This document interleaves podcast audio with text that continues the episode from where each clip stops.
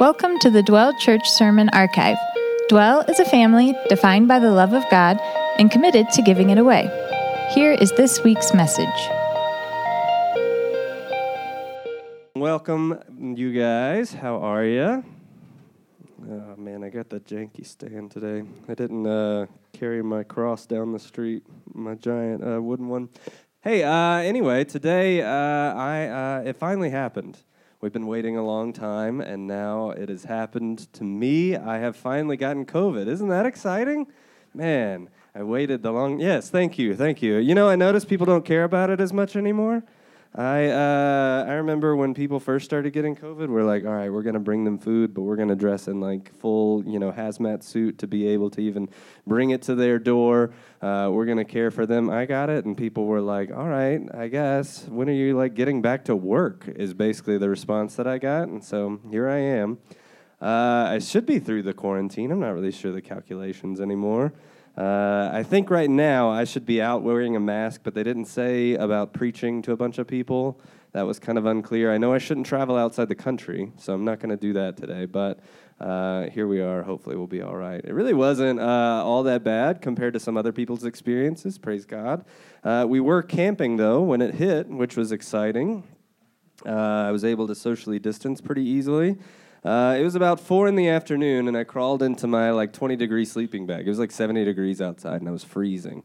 And I was like, something might be wrong. And then I woke up in the middle of the night, and it was like 40 degrees outside, and I was just sweating like crazy and had to get out of my sleeping bag. And I thought, something might be a little off here. Then I wake up the next morning, and I crawl out, and I do that weird thing where like, you don't know if you're going to throw up or not. This is getting a little graphic. I'm sorry about that. You know, like uh, that thing where you're like, ah, maybe though, maybe. And you're with some other people, so you're like, I should get away from them. They don't want to see me throw up. And then you do the thing where you stand up and stand up a little fast, and maybe you're dehydrated, and so I start getting all wobbly and literally just like crash over into a bush. And I'm just laying there in that bush thinking, something might be wrong. I might, I might actually be sick. And I also thought, while I was laying there in this odd little scrubby bush, how the relationship of the Old Testament God and the New Testament God is not as confusing as people like to think that it is. Uh, now, part of that's facetious, right? I wasn't necessarily thinking that. Part of that is because of the purview of my job, I was thinking that a little bit. I was also in the bush for a long time, actually. This is one of those things where it was like, I'm not going to get back up. I, I think I'll just stay here. We'll see how this pans out, and then I'll emerge from this bush when I'm ready. And so I really, really did start thinking about this. Now, the reason why I bring that up is because I am sure that this week, no matter what was going on, hopefully you did not have the week that I had, uh, but no matter what was going on this week, you probably were not thinking about that, which sort of presents one of the like weird challenges, I think, of especially preaching straight through the Bible, uh, which is what we do here at Dwell Church. We go uh, verse by verse, uh, chapter by chapter, sort of walking through uh, the story of God as presented through the Bible. It keeps us kind of honest. Uh, it keeps us sort of on track to talking about uh, the things of God and not just sort of whatever happened in you know the week leading up to this or anything like that. And uh, but the the sort of like drawback, I think, and one of the challenges is that very often uh, we're going through our normal life and we're thinking and you know like grappling with different things and things are popping up in our lives or on the news or whatever, and that's what we're thinking about. And very seldom, uh, sometimes, but very seldom does it actually sort of cross where one of like the biggest issues uh, that people have with the with life and with the Bible and the Scripture actually sort of corresponds with the week that you just had.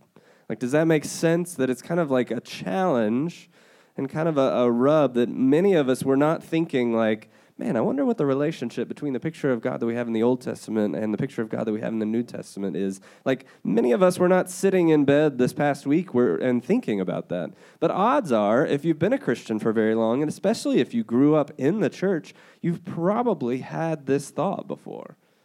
Like, you've probably grappled with this very idea. Uh, and it, in fact, it's one of uh, the top things on the list of people, uh, list of things that people will say they have as objections to the Bible and to Jesus and to Christianity in general. Uh, this one ranks pretty high. This sort of idea that that basically the picture that we see of God in the Old Testament I feel like if you read the Bible in certain ways, then you would say that maybe uh, the New Testament God sort of presents a different picture. And certainly the most simplistic reading of Jesus compared to some of the things that happened in the Old Testament seem very, very different. We actually had this question uh, come up at our Dwell group a couple of months ago. It came up in a pas- passage that we were reading. We were reading through Samuel, First Samuel, and we talked about it for a moment, uh, and we like went round and round and kind of like arrived at this place, right? We, we arrived at this place. We we sort of like fully addressed the question. We'd had a chance to sort of look through the text and to actually have each other respond and sort of pour into each other in this moment. And we responded in this place that I think brought us to a pretty satisfying answer, but also a very beautiful answer that allowed us to better understand who God is and how He is meant to work in our lives. Now, I could be wrong, but in that moment, in a more boring, regular Monday night at my house, I think what could have happened is that we rescued collectively someone in that group from some sort of like dark deconstructive path that they could have gone on. Now, I'm not saying that all deconstruction is dark. Some of it is good and fruitful, and some of it is the tool of the enemy to lead you away from the faith. But I wondered if that night, if that night, uh, something happened in our group as we were really truly wrapping our minds around one of these most difficult questions of the faith. If during that night we actually saved someone from when a day when tragedy would happen or some sort of supposed Christian would like do or say something, and all of a sudden the faith is shake, shaken. And in that moment, this is the type of question that sort of sneaks in and sort of like grabs a hold of your brain and refuses to let go, and it sneaks in. And in that moment of sort of like doubt, another voice creeps in and says, Yeah, and God is not even the same from the Old Testament to the New Testament. This whole thing is probably made up. I hope that we saved someone from that fate that night, and maybe it was even myself. And I share all that to say that I think that we very often act as if finding the answer to this question is kind of impossible, right? We're like, well, it's just one of those weird things. You know, it's one of those paradoxes of Scripture we don't really understand. Who knows? We'll ask Jesus one day. And I'm saying that Jesus, here in this passage, actually gives us a pretty satisfying and even beautiful answer to that question. This is verse 17. Do not think that I have come to abolish the law or the prophets. I have not come to abolish them, but to fulfill them. Now, this should tell us a few things. First, it tells us that already in Jesus' life, people were already misunderstanding him. They already were suggesting that Jesus was coming to abolish everything in the Old Testament, hence Jesus' need to, to uh, to clarify and qualify himself. Now that's amazing if you think about it, right? We got a little bit of like narrative, like, and Jesus went around preaching and teaching, but by and large, this is Jesus' first sermon, right? And he's like uh, three paragraphs into it, and he's like, by the way, just so you guys don't make think that I'm saying something that I'm not, uh, I am not opposed to the law and the prophets. In fact, I am not abolishing them, I am fulfilling them. When he says law and prophets here, he means uh, the law, which is the Pentateuch or the first five books of the Old Testament. And by the prophets, he means people like Isaiah and Ezekiel and those types of books, right? So, very much he's co- covering like large swaths of the Old Testament. He's not referring necessarily to history and wisdom literature, uh, but what he's saying here is like basically all of everything that has come before as a part of the story of the people of God is actually pointing towards and working towards me. I am coming to not abolish all of that, but I am coming to fulfill it he's letting people know here something really, really important and something crucial about Jesus that he did not come and start a new religion out of nowhere. Now, this is important for a couple of reasons, right? Uh, first off, it sort of shows, like I've already said, that this Old Testament stuff is not just something that you throw away once you have the New Testament. In fact, the term New Testament Christian or New Testament God don't really, really make any sense. They're at least not in keeping with how Jesus would view himself, or how he would view the Old Testament, or how he would view God. And second, here, he's saying something really, really important that he's not only going to, or he's not only going to not abolish them, he's not not getting rid of them, Uh, but here he is saying he is actually coming to fulfill them.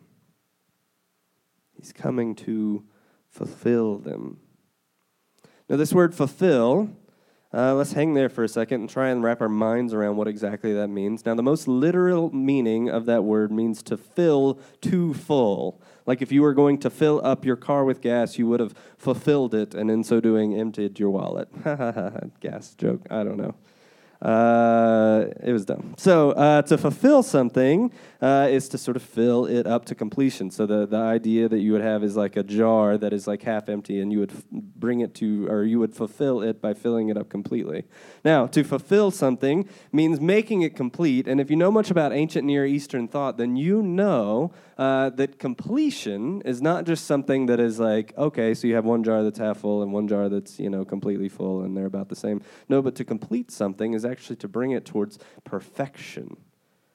It's actually to make it whole, to make it complete, to make it perfect, uh, to make it more full, this sort of like beautiful, completed kind of picture. And so Jesus here is saying, I have not come to abolish these laws. I have come to make them complete. I have come to make them perfect. I have come to fill them up to the brim. I have come to give them their truer meaning that they were always only pointing towards. They were jars filled with something, and that something was something that was good, right? Uh, they were jars, but they were not completely filled up yet. I have come to sort of fill in that gap. I have come to give them the truer meaning that they were always pointing towards. Now, for the law, this means that Jesus is the answer to the Old Testament law's biggest questions. And it's kind of interesting to think about the fact that, like, generations of people lived under this Old Testament law, and it was good, but it was not complete. It showed people how they were wrong, but not how to get right permanently, only to get how to get right temporarily with God. It showed people that they were separated from God and how they separated themselves from God, but it did not show them how to get completely reconciled to God.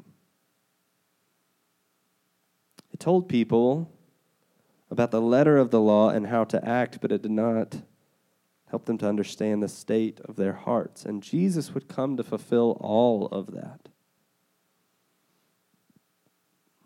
As for the prophets, Jesus is letting the people around him know that he is the answer. He said, All the law and the prophets. Jesus is saying, Hey, you know that suffering servant Isaiah talked about? That's actually me. You know that cedar that Hosea talked about? If you remember a few uh, months ago when we were going through Hosea, Hosea, he ends with this beautiful picture of this uh, place where Israel can once again rest in, in God's good shade. And he's saying, hey, that's actually me. I have come to fulfill that prophecy in your presence today. He says, hey, you know that anointed one that Daniel foresaw? That was me. Jesus is saying to the people that are standing around him, to followers of God at the time, I have come not to take anything away from everything you've been doing so far, but actually to fulfill it, to complete it, to bring it to perfection, to give it truer meaning. And I'm doing that here in your presence right now. He goes on, verse 18 through 20, to say this. For truly I say to you, until heaven and earth pass away, not an iota, not a dot will pass from the law until all is accomplished. Therefore, whoever relaxes one of the least of these commandments and teaches others to do the same will be called least in the kingdom of heaven. And whoever does them and teaches them will be great in the kingdom of heaven.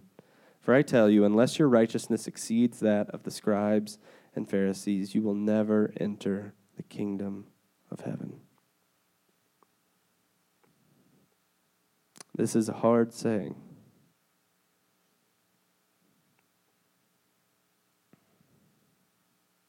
When he says not an iota or a dot, he here is referring to uh, the Hebrew letter yod, uh, which actually just sort of like looks like a little apostrophe if you've ever seen that.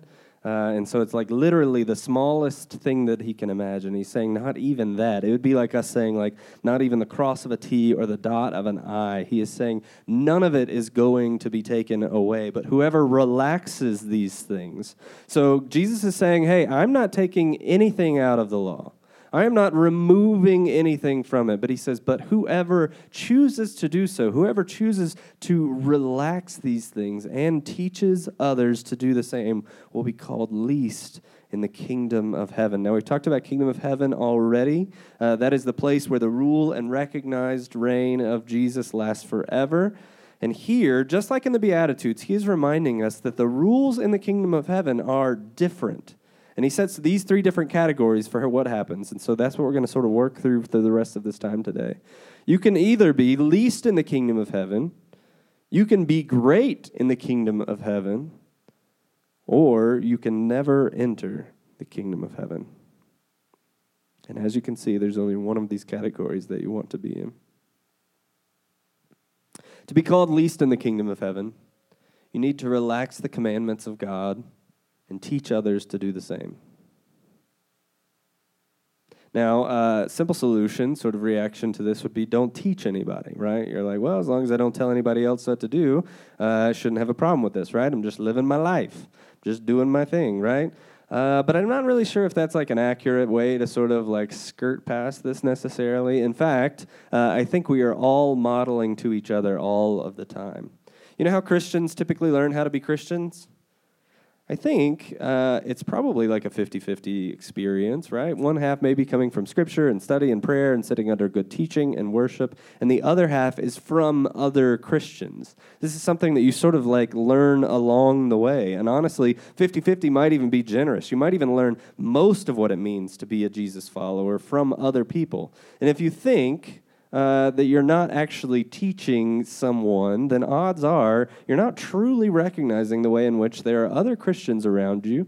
Uh, maybe they're younger in age, maybe they're younger in how long they've been following Jesus, and they, in watching you, are establishing and understanding what it means to actually be a follower of Jesus. Like, think about that weight for just a moment. I know, uh, like, you know, we don't necessarily like thinking about heavy things like that.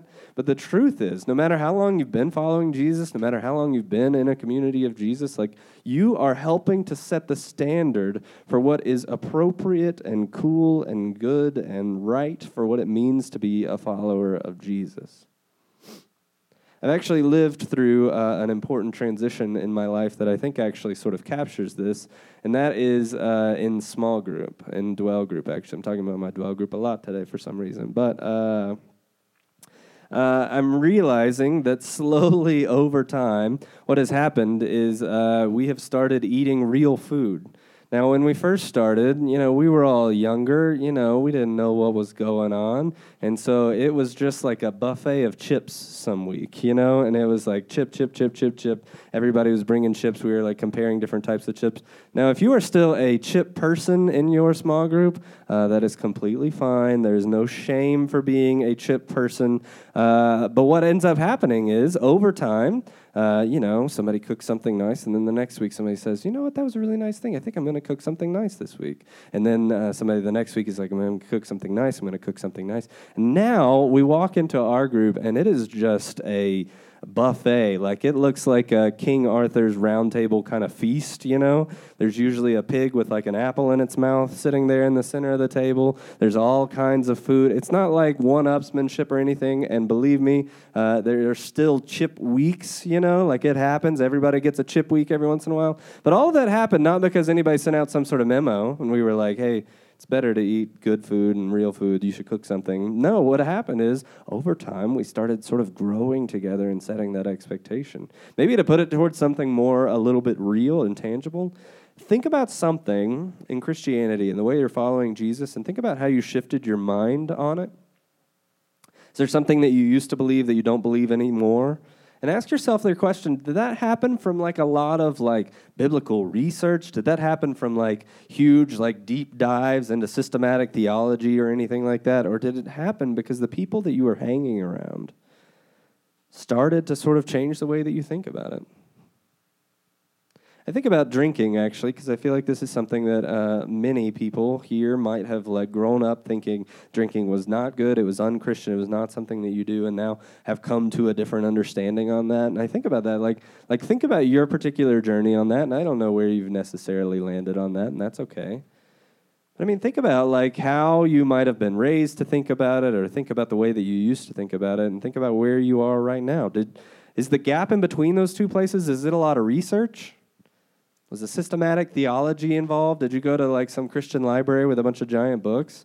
Did you look up the relative alcohol content of wine that Jesus drank versus alcohol content of today? I don't think so. Most of us didn't do that, right? No, more likely, Christians that you trusted, Christians that you valued their opinion, maybe you saw them drink and slowly your mind shifted on it. And there are probably countless things like this, right? And what that means then is that you, if you want to, so you were on that end of it during that example. Now I want you to sort of flip and put yourself in the other position. That means that you are probably doing this and communicating this to other people around you.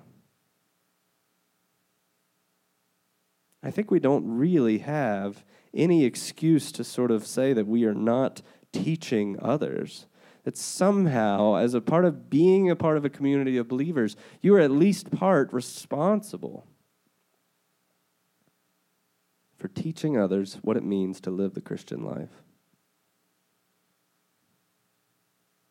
So that clears up the teaching. Now, what about the relaxing? This is the scary ones, right? Or the scary one, right? This is one of those classic not me kind of sermons, you know? Uh, it's one of those where, uh, like, I imagine most of us are sitting out there right now and thinking, like, yeah, I've heard of those types of Christians that relax the law of God. You know, you might even be thinking, like, ooh, I wonder if it's anybody around me. Hmm, I'm not really sure who it is. I've done the research. I've done a study on this, and the results are worse than you even imagine. Uh, I want you to look to your left. I want you to look to your right. Both of those people, if they are there, and the person sitting between them has relaxed some of the Bible's teaching. Ooh, I don't know. That felt like uh, it felt like one of those like graduation, like look to your right, look to your left. One of these people will be dead or something. I don't know what the I'm just trying to say it's all of us, right? I want you to really, really think like this is not one of those like like I said, it's too easy for us to be like, no, I'm the biblical one. I know those types of Christians, the crazy ones that make the Bible do and say whatever they wanted to. I know those Christians that relax the teachings of the Bible. That is not me. Those people are out there, they are crazy, they are wrong, and I'm telling you that more than likely it is actually all of us. I mean, let's stick with alcohol for the moment since we're talking about it. And we love being free with that one and acting as if the Bible has nothing to say about it. We love sort of like, you know, once we started sort of, if you went on that journey where you started relaxing your thoughts about alcohol and started sort of maybe drinking more and more and more, now it feels as if there is no regulation, no direction from Scripture as to how and when you should drink when in fact the Bible is very clear on drunkenness. The Bible is very clear on how unhealthy and unwise it is to drink too much. But I feel like more than often we live in this very relaxed state where we're like, well, who knows what is too much or too little? Uh, does that mean one drink? Does that mean two drinks? Uh, and we kind of live in this like sort of uh, intentional ignorant state. And I think what ends up happening is we've actually relaxed the teachings of God. How about Sabbath? How about that? Who's whose whose favorite Ten Commandment is that? Right? Like how crazy is it? I mean, we you guys, from what I understand, uh, knowing your lives as well as I do, seem to take the do not murder one pretty seriously. I think I've noticed that among you. I've been living among you long enough now to see that. Man, but how much have we relaxed our like teaching on Sabbath? Like, I remember one time when I was in college and just sort of like finally learning what Sabbath actually was. I remember, uh, you know, somebody like up there talking and and they like were really really pushing us to to not do our homework on Sunday night. That that was like the big takeaway. This is one of the freaking 10 commandments and the best you can get out of us is like a day off of homework. That's crazy.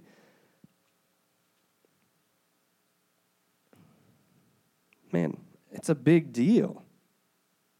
And I wonder how much we've relaxed it.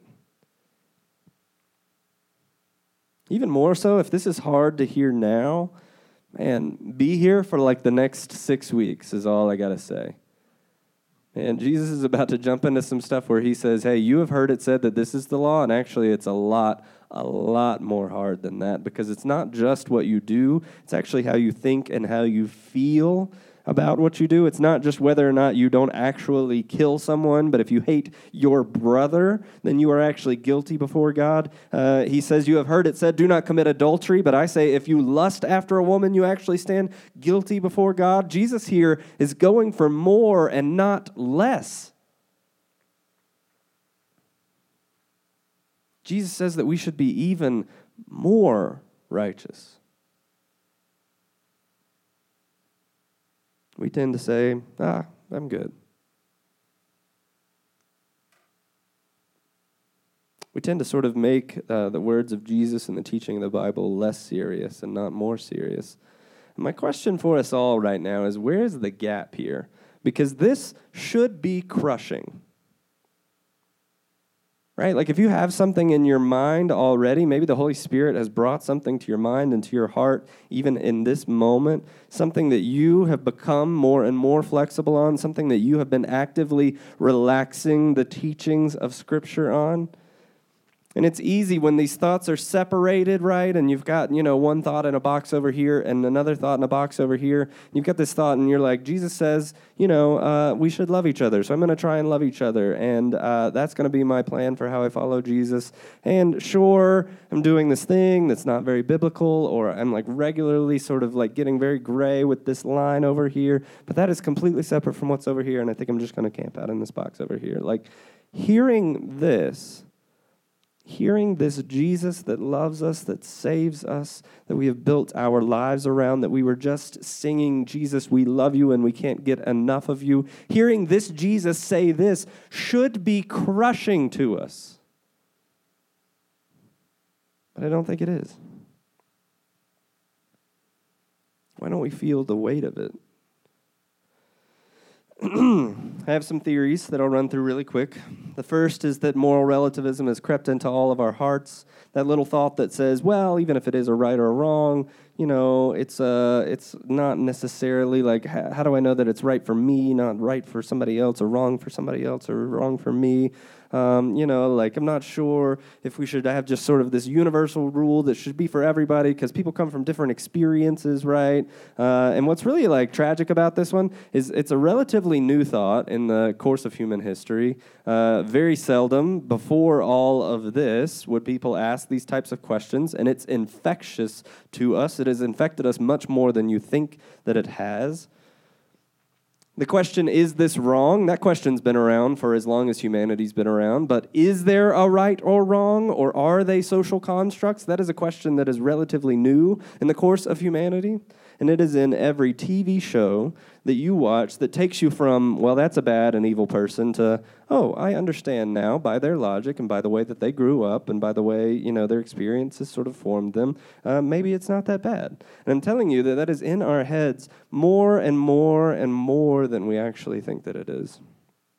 And it's astounding how last week we can talk about Jesus talking about things that are universal, like salt and light, and we can like revel in the fact that he understand understood human beings even at like a core place where we could still understand his examples even two thousand years ago, and then the very next day be thinking like, well, I mean, that scripture was from a very long time ago. They're not quite the same. I don't know if it's the same for you and for me. I, I don't know.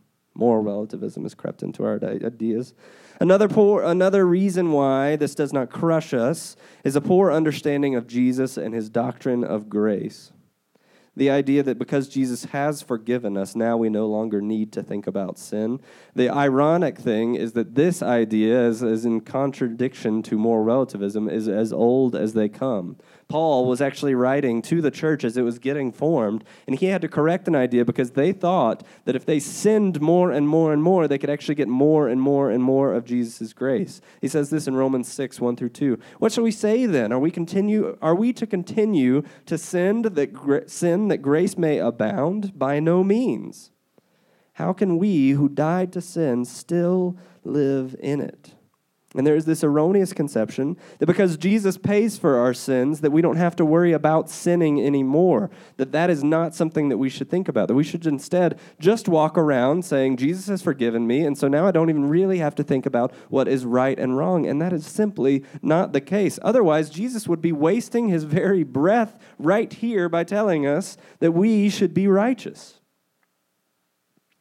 No, in fact, Jesus freed us from slavery to sin so that we might live the way that He meant us to live, so that we might live righteous lives.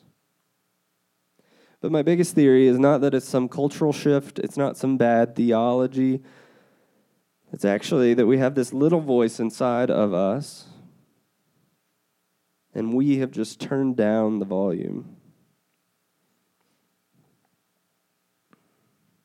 One time, uh, a few years ago, we were living in New Orleans and we decided to stay through a hurricane. Uh, we were about seven years post Katrina, so it felt like, you know what, we'll be all right, right? We had forgotten that lesson already. Uh, no, the real reason we stayed is because we were like poor and we were like, man, I don't know if we can afford the gas to go like crash at somebody's house in Jackson, Mississippi. We're just going to wait this thing out. Doesn't look too, too bad, right? So we're sitting there in our apartment. We were on the second floor, so we felt safe. And uh, we're sitting there in our apartment and we're watching the news. And uh, I remember that day very specifically. We woke up that morning, we're like, okay, the hurricane's coming. We're sort of, you know, like we're watching the news. We could still bug out if we needed to, you know. So we're watching the news, watching the news. It's on all day. We're watching the hurricane rolling in. Hurricane was making landfall. The TV's on dude's standing out there in the jacket and he's like you should get out of here. And he's like literally getting blown away by the hurricane. And never understand that you know? So we're watching this watching this. It's on it's on it's on. And then later on in the day we are like man that that's been a lot of news. And they're just like they're like it's raining. It's coming right? Like they're just saying that over and over again. So eventually we're like you know what? What if we like watch an episode of the office or something? Let's turn off the tv and like actually watch something that we're going to enjoy. So we flip over and do that we flip back to the TV just to check. They still say, hey, it's coming, it's coming, it's coming. So then uh, we start sort of switching back and forth more and more often. And then finally, we get to this place where we're just like, all right, we're just going to turn it off. They just keep saying the same thing. A hurricane's coming. That's what we need to know, right? Now, uh, this story, as you might imagine, does not end with us getting swept away and dying, but it very well could have. Like, I think about like how foolish that was, right? That we were just sort of like, ah, we've heard the same news over and over and over again. I'm getting a little bit bored of it. I think I'm just gonna like turn it off. Like, how sad would it be if the moment when the hurricane, you know, became Category Five and we had this last chance to get out of New Orleans, or else bad things were going to happen to us? We were watching like Michael Scott, you know, and his silly antics or something like that. Now, we didn't get swept away, but you understand the risk that we were taking. And I think very often in our own lives, when we hear this little voice, and I think very often that little voice is not just some sort of Jiminy Cricket conscience, but it's actually the Holy Spirit convicting us of sin, convicting us when we are living a life that is not righteous. And I'm, I'm worried that we hear it so often that we just sort of like turn down the volume over time. That we just sort of stop paying attention to it so much.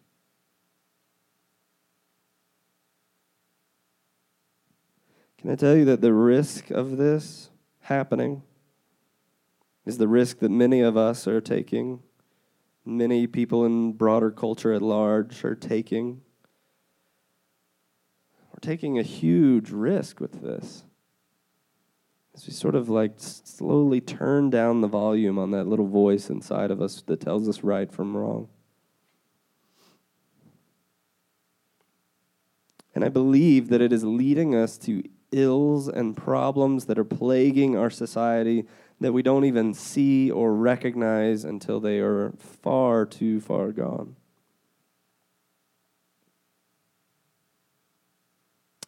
I believe that fatherlessness is one such crisis. Over the past 50 years, America has drastically relaxed its thoughts on the role of a father,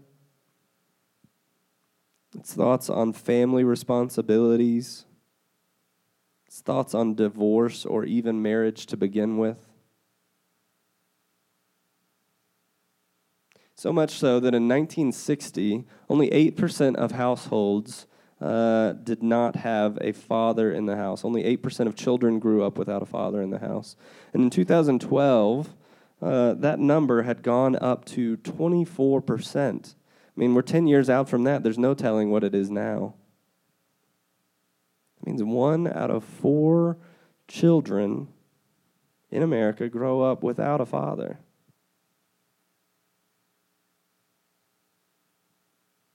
According to the National Center for Fathering, apparently it's a real thing. Uh, children from fatherless homes are more likely to become poor, more likely to become involved in drug and alcohol abuse, more likely to drop out of school, more likely to suffer from health and emotional problems. Boys are more likely to become involved in crime, and girls are more likely to become pregnant as teens. All from the lack of having a father in the home. And here's the here's the crux of it all, right? is that nobody woke up and said, well, it's 2022, it's 2012, whatever. Uh, I think it'd be a wise and smart and intentional thing for my kid to grow up without a dad, so I think I'm just to bug out. Right? That's not what it looks like when we relax the commandments of God. No, what happens are these broader cultural shifts that are happening that all of a sudden start to sort of change our understanding of what it means to be a father. And we sort of take a little bit of the pressure off of it, right? Sort of take, we just relax it just, just sort of a little bit. Like, oh, we don't need those antiquated laws about divorce. We don't need to hear that Bible noise about what it means to be married and to be married forever. We don't need to hear all of that. And so we relax it just a little bit well, those ideas are antiquated and it's all about the patriarchy and you don't need any responsibility as a father. That's not something that you need to put on yourself. And so we relax it just a little bit. And that happens over time and it creates these cycles. We take something beautiful like marriage, an institution created by God as a good and healthy and beautiful thing that was created for our good and for our flourishing, and we start to just relax it just a little bit.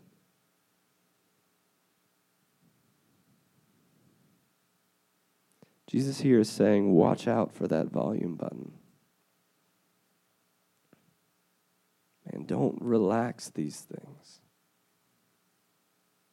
Don't take your foot off the gas. The pursuit of righteousness is something that never ends. You don't grow out of it, you don't grow past it. Earlier, when I was saying this is one of those not me sermons, the biggest problem here is thinking, well, I live a pretty righteous life, or like I'm a pretty mature Christian, or I've been following Jesus for a long time. No, this message is for each and every one of us here in this room today. Do not relax these. You don't grow past this. In fact, if my experience is any indication, my life has not been one where I feel like I am just becoming more and more righteous. In fact, I have lived a life where I feel like I'm becoming more and more aware of my unrighteousness, more and more aware of the ways in which I am living in opposition to God's good plan for my life. Now, from the outside, that may actually appear as if I am sinning less, and, and who knows if I was keeping some sort of massive tally of the millions of times that I have sinned against God. Maybe that number is lessening over over time. But growing closer and closer to Jesus means I am growing in my awareness of the many ways which I am not like him.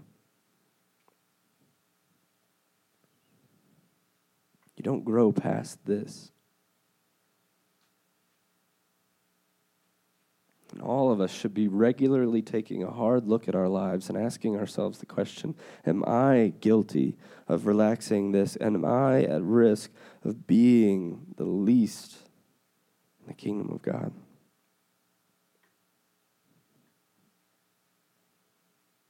Jesus gives us the alternative here.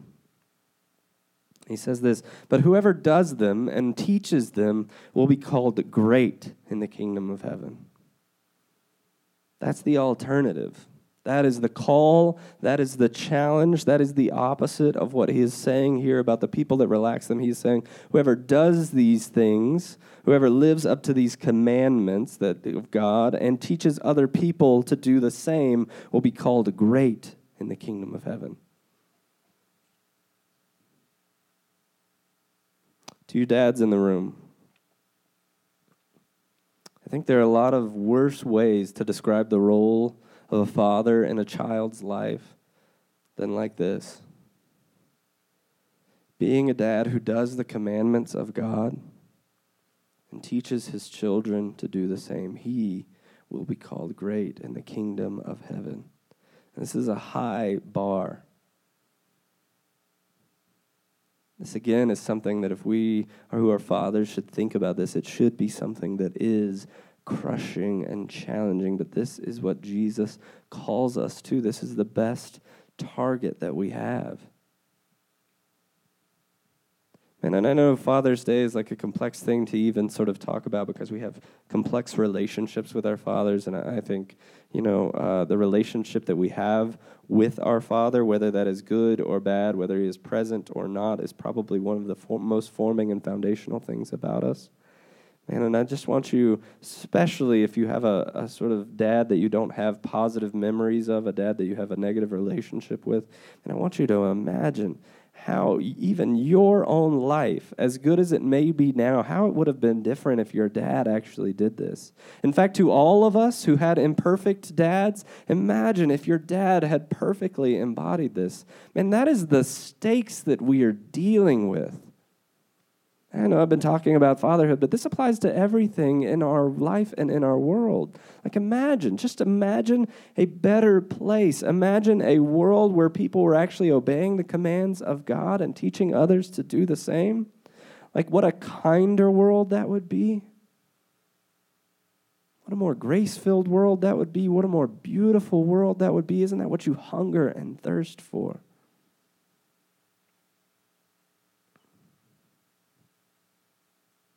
Jesus ends with this For I tell you, unless your righteousness exceeds that of the scribes and the Pharisees, you will never enter the kingdom of heaven.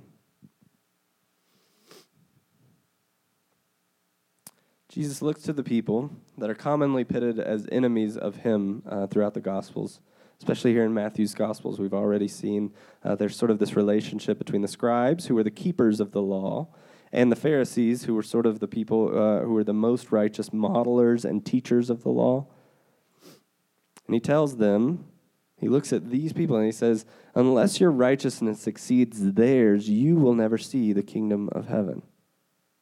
Now, these were supposed to be like the most righteous people of all. They like measured the steps that they took on the Sabbath. Uh, they were the most serious about making sure they were always doing the right thing. People would see them doing the right thing. They were always like, you know, first in line going into church. They were always the one that were uh, observing religious practices every day. They would, in fact, even not just tithe just their money or their stuff, they would actually give 10% of their spices can you imagine, you know, like somebody like saves up and like brings a part of a cow and they like show up and they're like, hey, I'm offering this, uh, you know, to the church. I'm offering this to the synagogue. And then uh, the Pharisee walks up and he's like, yeah, I have a cow and like a little spice mix that go with it. Like I've got a, like a, a full roast kit. You can just put it right into the crock pot, right? That's how serious they were. They weren't just like, hey, I'm just going to bring the, cro- the meat. I'm going to bring the spices as well. Like that's some like real kind of serious stuff that they're out there with this little tiny spoon measuring out their cumin to make sure that they're tithing off of it. Jesus, quite literally, here is setting an impossibly high bar. And ironically enough, he's going to drive it higher and higher and higher and higher over the next few weeks. Saying not even just the letter, but the heart of the law is what God is after. And so his hearers had to be asking themselves, who can do this? Who can do this? Who can live better than these Pharisees? Imagine yourself as just sort of a regular, run of the mill person living in uh, Israel at this time. You're just trying to live your life. You're trying to pay your bills. You're trying to follow God, whatever that means. And then Jesus comes in and he tells you all this amazing stuff. He tells you this stuff you've never heard. He tells you this new gospel, this good news that finally fulfills all of your questions that you've had about the law and the prophets. And then he says to you, and oh, by the way, if you're not as righteous as these super righteous dudes over here, you'll never enter the kingdom of heaven. They had to be asking themselves, who can do this? And I think if we think about it today, if we think about our own selves, do we think our own righteousness actually exceeds the righteousness of these scribes and Pharisees? I mean, I feel like it would be hard pressed to just exceed the people in this room. I can't imagine these people that were more serious than we are about our faith. And so when Jesus says this, it has to leave you in a place where you are just sort of begging for an answer to the question who? Who then can enter the kingdom of heaven? Who can be righteous enough to meet this standard? Who can be righteous enough to actually get into the kingdom of heaven? And the answer is there is only one person who has ever actually made this righteousness standard, and it was Jesus. Who can enter the kingdom of heaven? Jesus can. Jesus does. Jesus did. Jesus lives a perfect life worthy of heaven, a life that sets the very bar for what righteousness even is, the only life actually deserving of heaven. He lived a life that doesn't actually separate him from God, but lives in keeping with God's commandments. He lives that life and then dies, allows himself to be killed for a crime that he didn't commit, takes on our lives so that we might take on his, takes on our unrighteousness so that we might take on his righteousness. So, to exceed the righteousness of the Pharisees and the scribes and earn entry into this kingdom of heaven, what must we do? We must actually take on the righteousness of someone else. We can't actually get there of our own power. Jesus here is setting up something that he is going to reveal to them later by saying, Hey, if you want to enter into the kingdom of heaven, you have got to be more righteous than you could ever be, which leaves us to ask the question well, how then could we ever possibly attain that bar? And we have tried in many different ways throughout our lives. We've tried to be better. We've tried to be more righteous. We've tried to get as close as we possibly can to the bar. So many of us are living this lives where we're like, man, I'm just going to work as really hard, be as good of a person as I possibly can be, and get as close to that bar as I possibly can, and hope and pray that it is enough.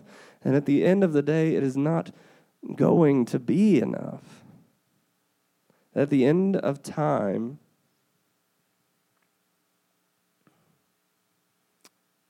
the God of heaven and of earth is going to look on us, and he's going to see one of two things.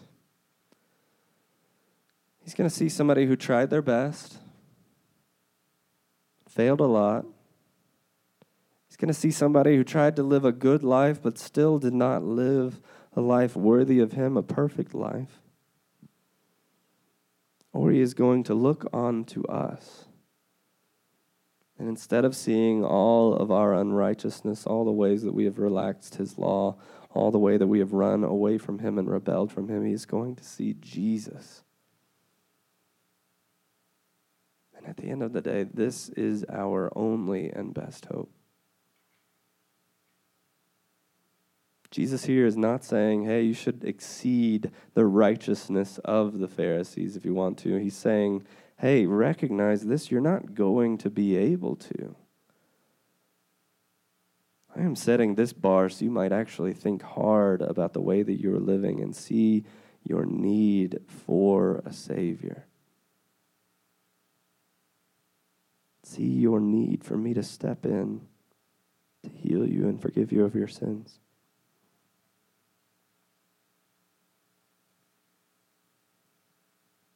This then turns everything that we think about righteousness on its head.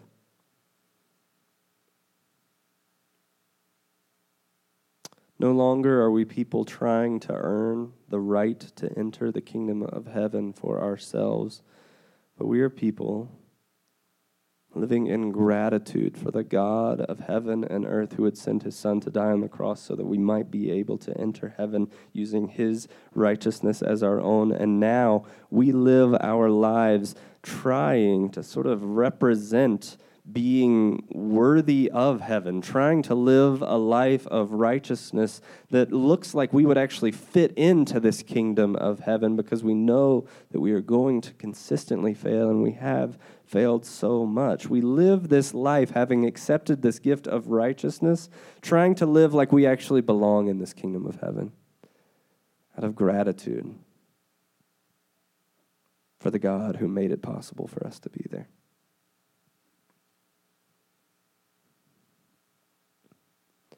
And if you're a follower of Jesus today, the takeaway is simple. This is a time, this is a call from Jesus here to think very seriously about how we think about his word and how we think about his law and how we think about living our own righteous lives. And in just a moment, we're actually going to take communion, and that is a beautiful time to celebrate probably every single week that we take it, the forgiveness that Jesus has given us. To think through the ways that we have fallen short of his righteousness and we are desperately in need his good news in our lives.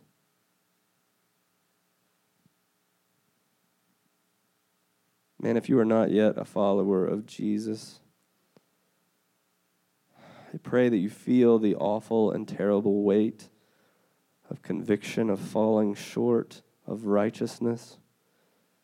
I pray that you feel the pressure and the pain that we have all been a part of causing to ourselves and to others in this world as we continue to live in ways that are not the way that God created us to live. Do you feel the brokenness of this world? Do you feel the brokenness of even your own life? And do you understand and feel the weight of the fact that we are not living the way that we were meant to live, that this is not how the world and our lives were meant to be, that there is another and a better way.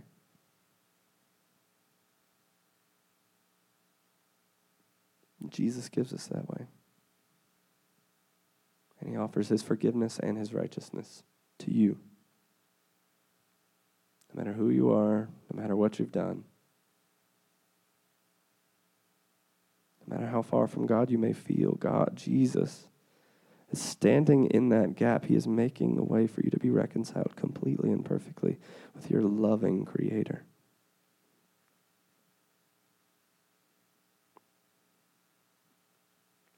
In just a minute, I'm going to pray. We're going to give you some time to respond. You can respond in uh, one of three ways, or any of three ways.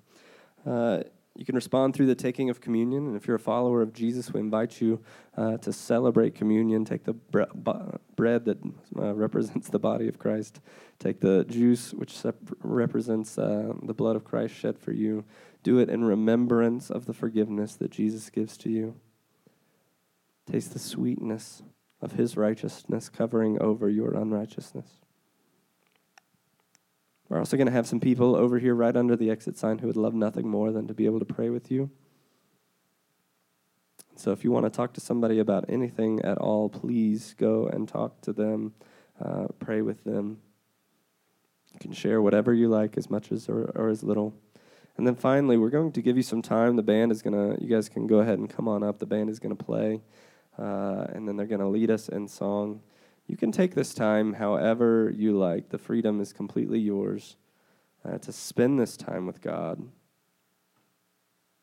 to actually ask Him to examine your life, ask Him to examine your relationship with the law, uh, with His commandments. And then when you're ready, you can join us in singing. So let's pray.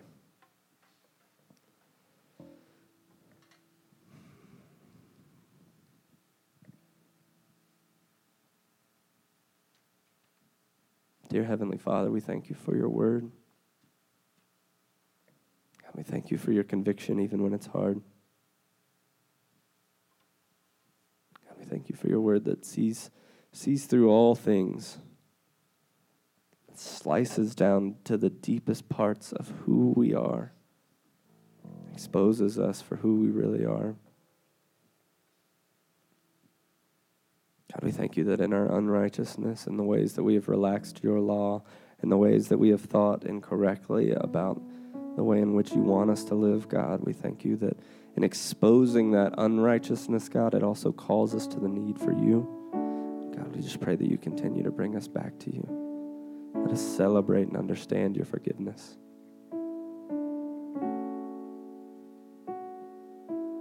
Let us feel it in our own lives. Let your righteousness cover us. God, let it cover us like a like a cloak that stands over everything that we have ever said or thought or done. God, let your righteousness cover over all of that so that we might take it on as our own. God, we thank you for sending your son. We thank you for your death on the cross that we might live forever with you. We love you and we thank you for loving us. It's in Jesus' name we pray. Amen.